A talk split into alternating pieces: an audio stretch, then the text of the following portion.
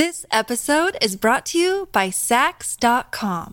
At Saks.com, it's easy to find your new vibe. Dive into the Western trend with gold cowboy boots from Staud, or go full 90s throwback with platforms from Prada. You can shop for everything on your agenda, whether it's a breezy Zimmerman dress for a garden party or a bright Chloe blazer for brunch. Find inspiration for your new vibe every day at Saks.com. Another day is here, and you're ready for it. What to wear? Check. Breakfast, lunch, and dinner? Check. Planning for what's next and how to save for it? That's where Bank of America can help. For your financial to-dos, Bank of America has experts ready to help get you closer to your goals. Get started at one of our local financial centers or 24-7 in our mobile banking app. Find a location near you at bankofamerica.com slash talk to us. What would you like the power to do? Mobile banking requires downloading the app and is only available for select devices. Message and data rates may apply. Bank of America and a member FDIC. When you need mealtime inspiration, it's worth shopping Kroger, where you'll find over 30,000 mouth-watering choices that excite your inner foodie. And no matter what tasty choice you make, you'll enjoy our everyday low prices, plus extra ways to save, like digital coupons worth over $600 each week. You can also save up to $1 off per gallon at the pump with fuel points. More savings and more inspiring flavors make shopping Kroger worth it every time. Kroger, fresh for everyone. Fuel restrictions apply. Welcome to the New Books Network. I'm Caleb Zakarin, the assistant editor of the New Books Network, and you're listening to New Books in Business, Management, and Marketing. Today I'm speaking with Trip Mickle about his new book, After Steve How Apple Became a Trillion Dollar Company and Lost Its Soul, from HarperCollins. Trip is a technology and corporate reporter for the Wall Street Journal. After Steve examines the fate of the world's most influential company after the untimely death of Steve Jobs. Trip examines Apple's shift from a company focused on innovation and design to a corporate juggernaut focused on mastering supply chains and tax codes.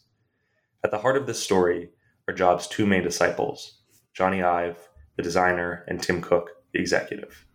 Trip, thank you for joining me today on the New Books Network. Thanks so much for having me. Of course. You know, this is a, a fascinating topic. Uh, I have been a a Apple uh, user basically my entire life, as long as I can remember. Uh, and you know, I it, it's interesting to read a book about Apple, uh, and you know, just I, I, forget all the time that I'm using Apple products. So, you know, it, it's a, it's a, it's a great reminder. Um, and this book is also you know a, a re- really fascinating dive into a topic. I think many people have read Walter Isaacson's book uh, about Steve Jobs, but many people forget to uh, sort of consider that Apple is more than just just Steve. Uh, so before jumping into the book, Trip, I was wondering if you could just tell us a little bit about your background. Um, I've been a reporter at the New York Times since April. Before that, I was at the Wall Street Journal, and uh, really got my start as a sports writer. And uh, and and like to say that somehow I got lost on my way to the ballpark at some point and became a business reporter. Um, and I've been covering uh, everything from sports business and the Olympics to uh, the corporate side of the alcohol and tobacco industry to eventually tech reporting, which is what I've done since uh, since late 2016. And you know, for this book, uh, you know, wh- why did you choose to write write about th- this subject in particular? Uh, you know, how, how did the what was the genesis, the origin story? Uh, this was an outgrowth of uh, of what I was assigned to do at the Wall Street Journal. I, I, moved to San Francisco in late 2016 to cover Apple, and not long after arriving, um, I met with uh, with a, another author that you had on not too long ago, John Markoff, who sat down with me and uh, over a cup of coffee, and we were talking about what I could write about when it came to Apple and where things were and he mentioned that um, that Jony Ive was not as engaged as as uh, he once had been, and suggested that I investigate that and look into it, and that that might be a a rich avenue to explore in my reporting. And and sure enough, I that's that was something I spent several years looking into. And in 2019, Jony Ive stepped away from the company, which was uh, a, a surprise to many people outside the walls of Apple, outside the the uh, the circle, if you will. And um, fortunately, by that point, I'd gathered enough material to be able to tell the full story of how this central figure and this disciple of Jobs had become, I guess, somewhat. Um, uh, you know, I guess he he'd almost fallen out of love with the company that he'd helped create. Uh, which is which is a strange thing, and uh, it, it's it's a rich topic, and I, I, felt like there was more to dig into there, which which is what you know I did with this book. So you know, let's start with uh, with Steve Jobs' death. So, what was the reaction like to Steve Jobs' death inside Apple? Obviously, you know, in the world, this was uh, a very significant moment. I think you know, I, I, even remember where I was when Steve Jobs died. My dad told me that Steve Jobs died, uh, and you know, I think uh, there there are very few people where I can say that I have a clear memory of where I was and what I was doing when uh, when they died. So, you know, how did people react inside uh, inside Apple? How did Jony Ive act? How did Tim Cook act? How did others respond?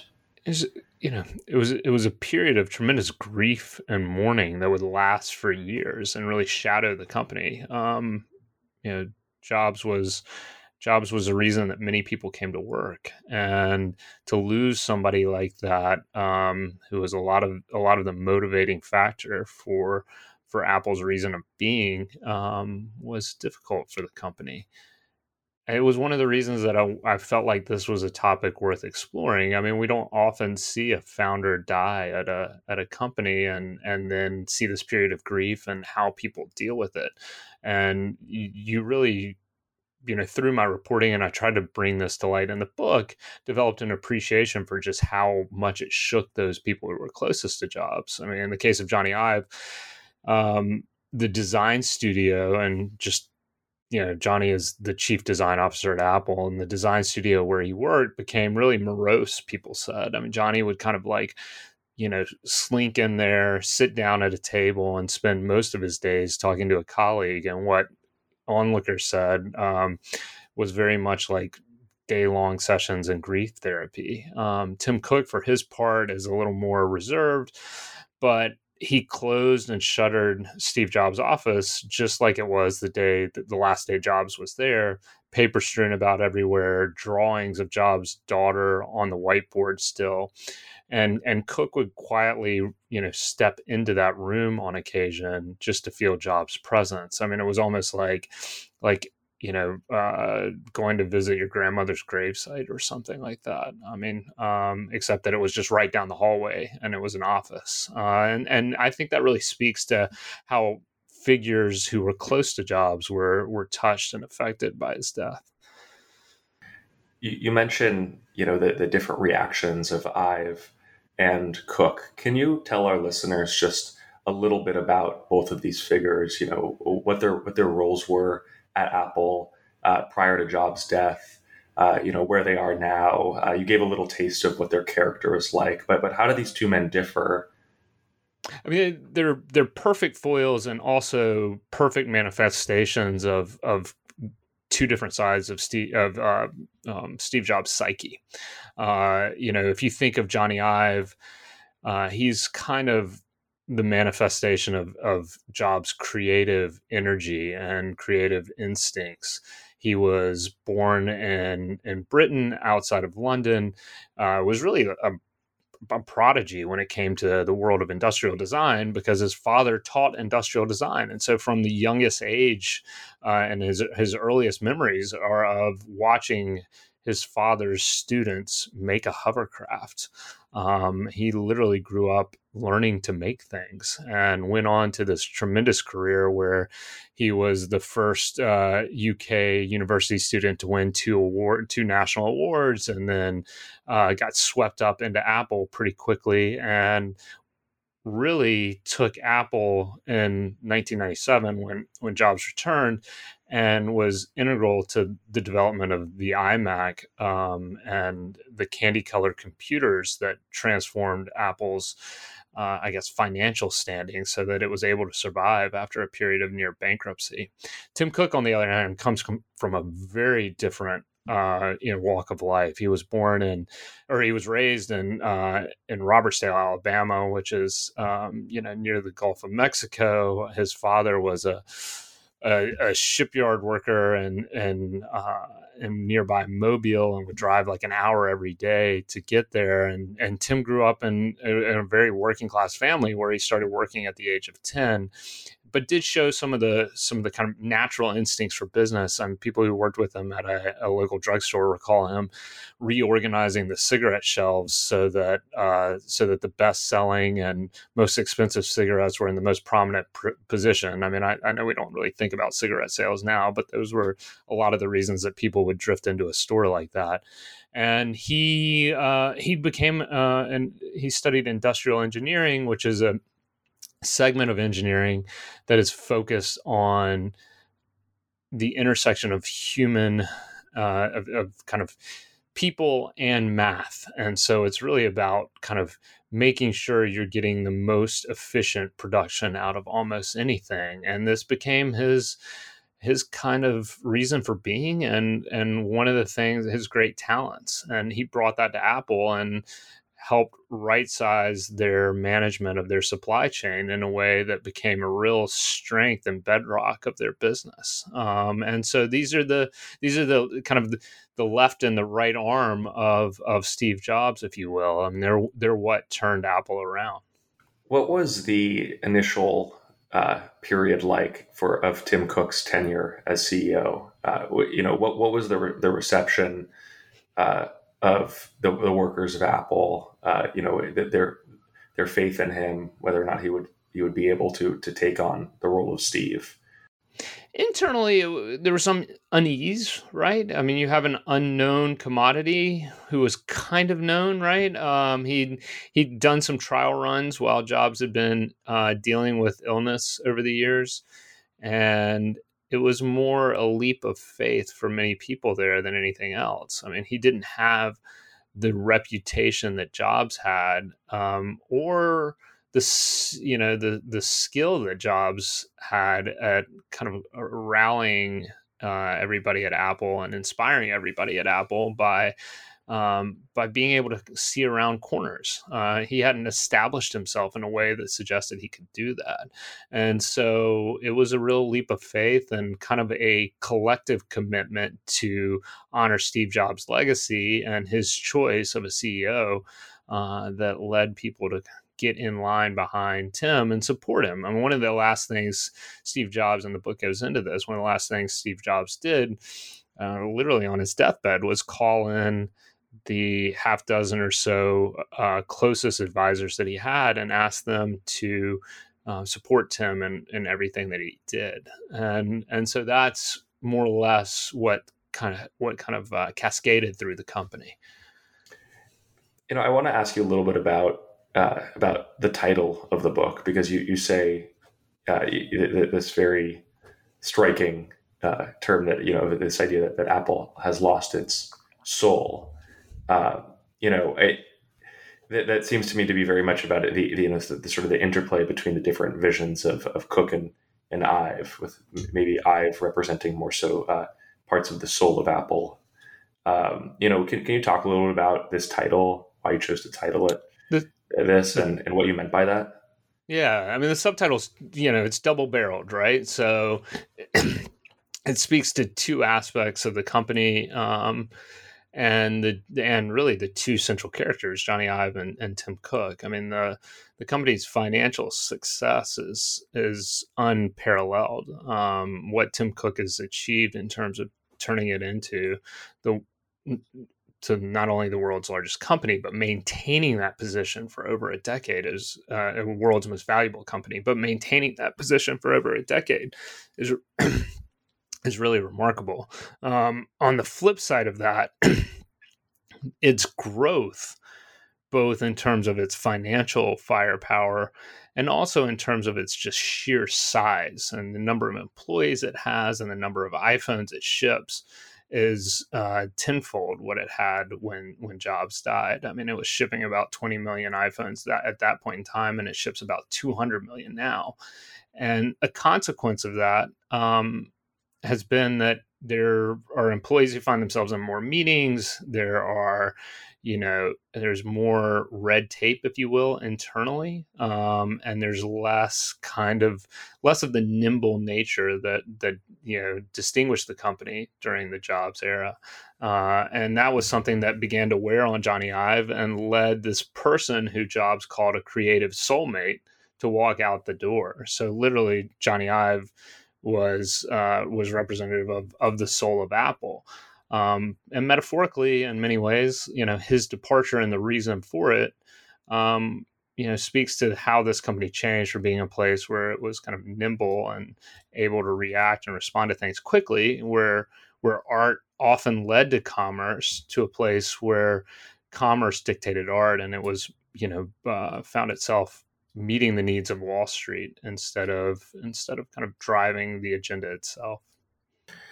Something that you describe in the book is Cook uh, Cook's sort of maybe predilection or, or his skill at at being a, a, a diplomat, uh, his ability to go to places like China and and do business in Beijing. Uh, can you talk about Cook's role? I, I don't know if this is your coinage, sort of describing him as Apple's chief diplomat, uh, but can you talk about Cook's role in China? Right. I mean, I, and the book spends uh, some time talking about um, about how Tim Cook evolved and kind of grew into this uh, into this role and how it became a real core strength of his. Uh, one of the things that it speaks to on that front is, you know, first of all, building the business in China. Otherwise, like he wouldn't have needed to navigate these these two spheres, the U.S. and China. Uh, but he spent about six years negotiating a contract with a with a um, telecom company there called China Mobile.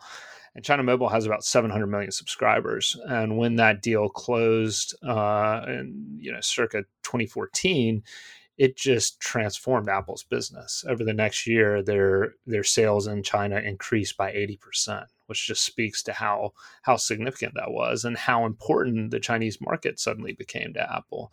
Uh, at the same time, you know, Tim Cook was dealing with scrutiny and questions in the US around some of Apple's tax practices.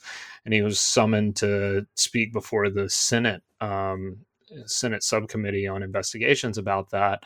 And for all intents and purposes, I mean, say what you know, you can you can take exception to how Apple handles its taxes, but when he set set before that committee, he he passed with flying colors in terms of how he comported himself and how he conveyed what Apple's position on this issue was.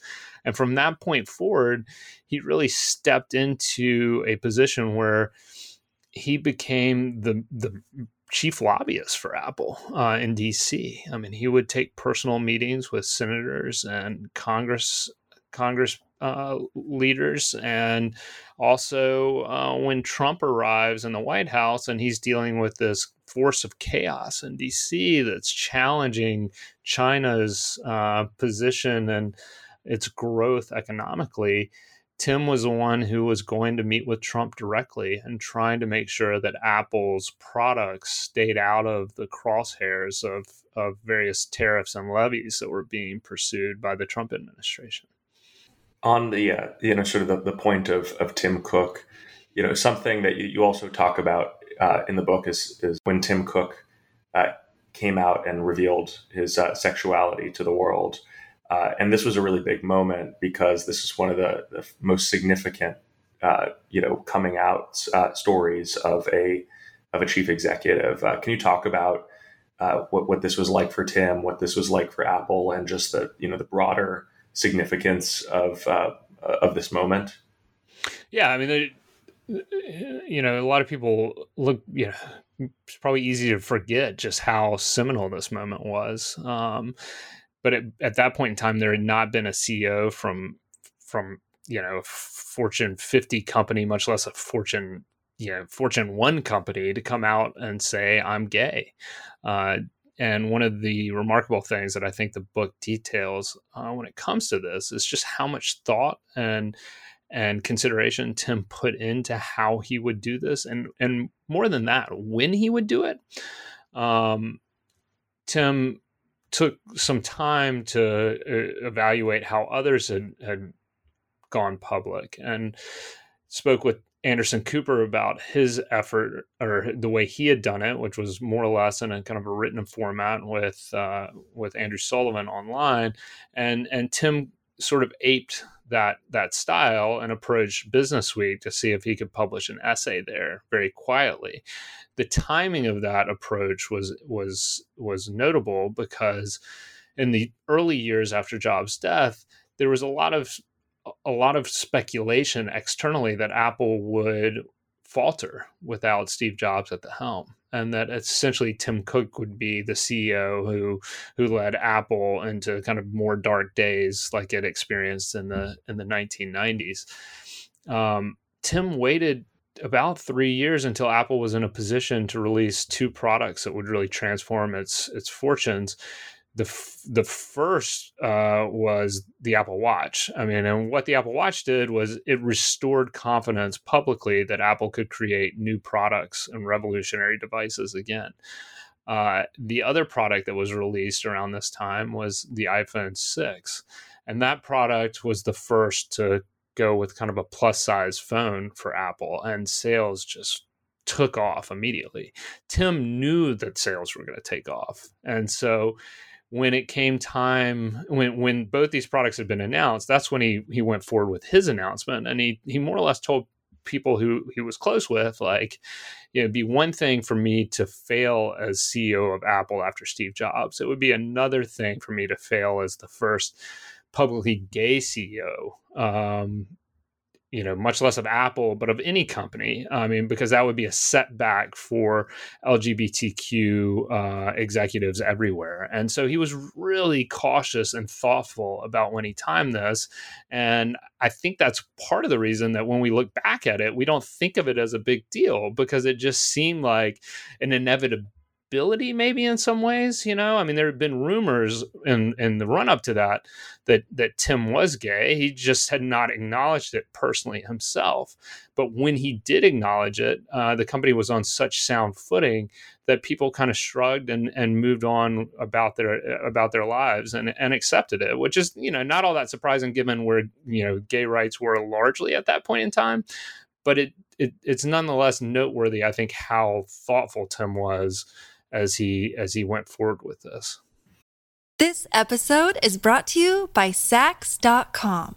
At Saks.com, it's easy to find your new vibe. Dive into the Western trend with gold cowboy boots from Staud, or go full 90s throwback with platforms from Prada. You can shop for everything on your agenda, whether it's a breezy Zimmerman dress for a garden party or a bright Chloe blazer for brunch. Find inspiration for your new vibe every day at Saks.com.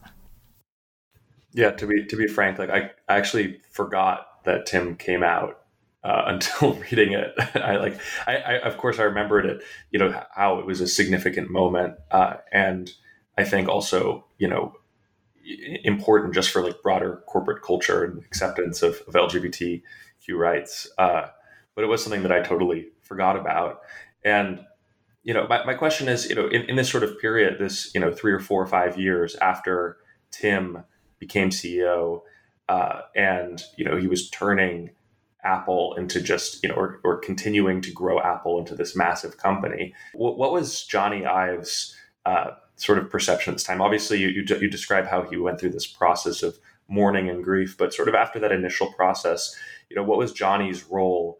at Apple? How was it transforming, and what was his perspective on what was going on with the company? The book shows how Jony snapped out of that that period of grief rather abruptly. I mean, he comes into he comes into the design studio one day, brings a, a group of uh, designers into into a, a room with a whiteboard and writes the word smartwatch on the board, and that sets off this investigation and pursuit of the development of w- what so many people now wear on their on their wrist the, the apple watch.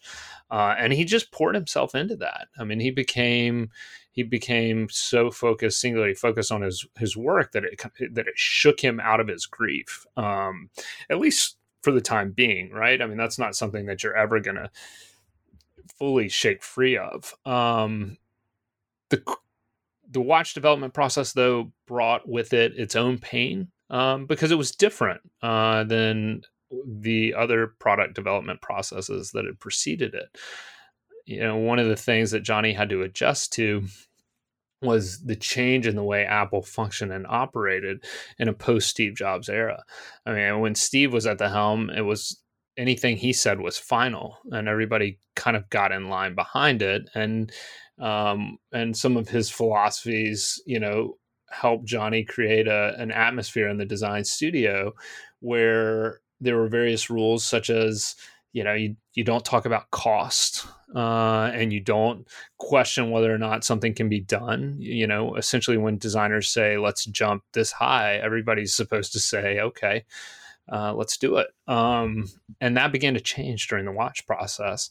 You began to have operations people in the studio who were uh, there's a pointed scene in the book who were essentially saying well why don't we make this this way? It'll save us some money. And uh, designers were having to remind these new operations people who were coming into the company that like that is not what we do that's not what we're about we're not about saving money we're about making a product as high a quality as possible um, needless to say like all of these things pulled at Jony because he was having to to force himself past um, these new these new barriers that were arising, and they they drained him. Uh, he he became pretty pretty tired at the end of the watch process, uh, and approached Tim Cook and and said that he wanted to. Uh, potentially leave the company, or at the very least, take a step back from all the activity that he was you know he was committed to. Um, and tim came up with a, a, structure that allowed jony to transition into a role as uh, the company's chief design officer and have two people assume more responsibility for the day-to-day management of of, stu- of the studio and the design work that was being done changing gears uh, just a little uh, there's a, a section of the book where you talk about a moment that I think was was pretty consequential, just considering all of the chatter around big tech and privacy, uh, data privacy. Uh, and you talk about uh, after there was a, a, a, mass shooting in San Bernardino, uh, there was the, the, FBI or, or, the local police, I can't remember exactly, who was trying to gain access to the uh, the shooter's cell phone. Uh, can you talk about what that moment was like for Apple and how what their sort of consideration was around privacy and their sort of pivot to trying to be this company where you know obviously Facebook or, or Meta or Google known to not care very much about people's privacy and Apple's attempt to differentiate themselves here. What was that moment like, and what were those considerations? Right. Yeah. There. There there's a whole chapter on the San Bernardino shooting and and kind of a, a, tremendous amount of inside the room detail about how that played out at Apple. Uh, you know, it was it was it was unexpected and abrupt. Um, the shooting happened, and uh, then it was uh, it was days later that the company uh, the company's general counsel got a phone call saying, "Hey, there's an iPhone here, and we we want to get access to it." Um, and they made several attempts to gain access to the phone and were on the precipice of the phone locking automatically which would make it impossible for them to to gain access. Apple did some things behind the scenes that they're typically accustomed to doing which is trying to help uh, the government gain access to information that may have been on the phone uh, through an icloud account. Um, but when they checked that there wasn't it wasn't up to date. They hadn't backed up there. So it became this real point of tension between the government and Apple over okay, well, like government still wants access. What Apple's willing to provide is not there. You know what's what's gonna what's gonna happen. Um, and the government demanded that that Apple uh, create a special uh, a special way to access the phone, um, what Apple would call a backdoor. And when they asked for this uh, by filing a lawsuit, um, Apple was caught off guard. They they didn't really fully anticipate that the government would do that, and there was a marathon night at the company inside the executive uh, wing of the company where Tim Cook and about a half dozen lieutenants are trying to figure out what they're going to do. And Tim Cook's stance on that was pretty clear from the outset. It was, we're going to fight this. Um, and for many people in the room, that felt like a bet the company move. I mean, you're essentially going to go toe to toe with the U.S. government and try to prevent them from gaining access to the iPhone. In part because Tim Cook felt strongly that if a, a backdoor was created for this one phone, it, you know, that backdoor could fall into the wrong hands and be used by a bad actor um, in a way that was dangerous for others. And so they they, they went toe to toe. Eventually, as you may know, the, this gets resolved because there's a third party that is, manages to get access to to the phone, but it, it is instructive in terms of um, what it represented for Apple and, and its kind of privacy positioning publicly um, because it was such a a huge moment, just generating headline after headline for days on end. And sticking with this theme of Apple's relationship with the government, you mentioned a little bit uh, you know how Tim Cook uh, tried to position the company with Trump coming into office. But you know what, what was generally speaking Apple's uh, experience, you know, the experience of Apple, experience of Tim Cook uh, during the Trump presidency. Uh, the the experience during the Trump presidency, trying, you know, I think that's the yeah. best way to characterize it, right? Um, you know, as as as I mentioned earlier in talking about Tim Cook and how careful and thoughtful he was when he approached his coming out, you know, that I think that's indicative of of the the type of person he is, right? He's very cautious and um and tactical. And Trump is Trump is the opposite of that, right? I mean, he he courts chaos and and cultivates chaos almost anywhere he goes. And so what you had was this kind of uh, collision between these two very different figures who operate in very different ways.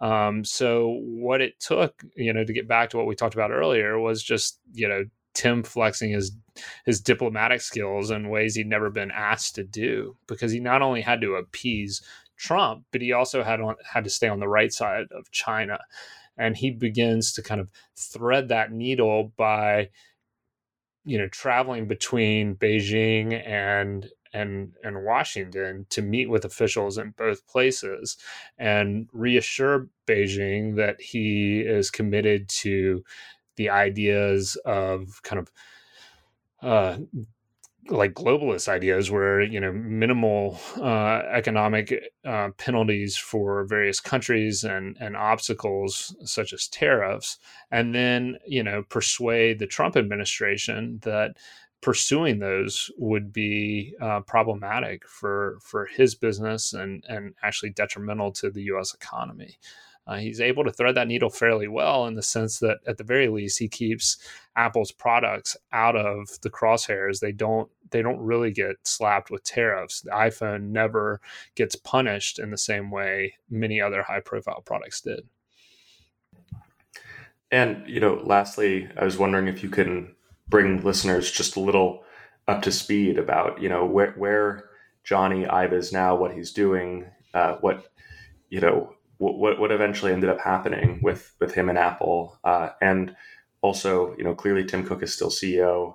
How entrenched his power is, you know what the what the future for him at Apple looks like. I mean, Jony Ive is he he he left the company in 2019 and set up uh, an external consultancy uh, called LoveFrom. Uh, it's a design firm that's working with companies such as uh, Ferrari but he's also you know he was initially advising apple. I mean they were going to be his his anchor his anchor client. Um, within the past few months uh, they decided not to renew their agreement. So he's no longer uh, paid consultant to apple. He continues to have close relationships with the company or close close ties to the company. And the company's still working on products that his fingerprints are on but he is not uh, he's not involved um, in any kind of official capacity. Tim Cook, on the other hand, is is firmly entrenched as CEO. I mean, he's you know this company is very much been reshaped in his image. Um, one of the things that it's known for, uh, you know, from a business perspective now is, you know, its strategic shift, uh, you know, circa 2017, where Tim Cook um, took its focus from selling devices to selling software and services across those devices. And uh, you know, the, the, biggest and most visible example of that is the creation of TV Plus, which won a, an Oscar uh, earlier this year. It was the first streaming service to win Best Picture with Coda. Um, and and you know, uh, he is expected to be in that role through at least uh, 2025, if not beyond. I mean, he signed a recently signed a five year, uh, what amounts to a five year extension with the company to remain as CEO. And you know, what is your uh, if if you could give our listeners just any final takeaways about your you know your personal perspective on on what Apple transformed itself into and what you think the future of the company is don't, we don't necessarily need to get too much into uh, current events, but obviously, I, have seen recently that Apple is is considering entering uh, in, into more advertising, uh, selling ad slots in the App Store, uh, which is you know definitely uh, a major shift. Right. Yeah. I mean, you know, one of the one of the things that that Tim Cook has engineered is he's found a way to take the iPhone that is so central and core to the company's business it still represents half its sales and use it as a as kind of a beachhead to expand into other industries. I mean they've they've done a tremendous job of that of of kind of remaining relevant in the music industry of moving into banking by having their own credit card um, and you know buy now pay later uh, systems and offerings. And you know they're going to move deeper into the car with more sophisticated CarPlay that actually in the future will you know uh, provide everything from how fast you're going to you know it'll cover your entire dashboard uh, will all be apple. Um, and and then to your point you know move into the ad industry. So it, it, you know what it's doing is kind of you know taking this beachhead and then and then migrating into other industries and that's what's kept the business uh, you know vibrant and dynamic and kept investors you know uh, kept investors like committed to to this company that's done such a tremendous job over the past decade in addition to your work covering Apple. Uh, I'm wondering if you could tell our listeners, you know, maybe there's anything new that you're working on, a, a, new book, or just a little bit about some of the reporting that you've been doing recently. Um, you know, I'm back to to covering Apple, and most recently, I, last week, I was uh, I was at uh, the Code conference in Los Angeles, um, and at, at, the, at the Beverly Hills Hilton, where Tim Cook, Laurene Powell Jobs, and Jony Ive all took the stage together to to talk about about Steve Jobs and his legacy. Um, so while this this story, I've, I, while I've told my version of this story, um, the story's still alive and well, and so I, I hope readers will pick up the book um, because I do think it's relevant uh, how a company evolves over time. And there's there's uh, there's something here for everybody right? I mean the, you know we're talking about a left brain figure and a right brain figure. And I, i've been really struck by how people who come from either of those walks read the book and kind of find themselves drawn to either tim cook or Jony ive based on kind of their own personality and their own tendency yeah that's uh, that's interesting um, way to think about it is you know which are which are you a, a Jony uh, or a Tim um, and you know that's definitely maybe that will be the next uh, Myers Briggs test that, that goes viral. maybe, maybe that, maybe that is, yeah, the Jony Tim test. Yeah, yeah, yeah. check a box. Uh, well, Tripp, thank you so much for being a guest of the New Books Network. It was uh, great talking to you. Uh, if uh, listeners uh, should should definitely go and buy the book uh, you can find a, a, link in the in the show notes. So thank you so much. Thanks. Thanks for having me, Caleb.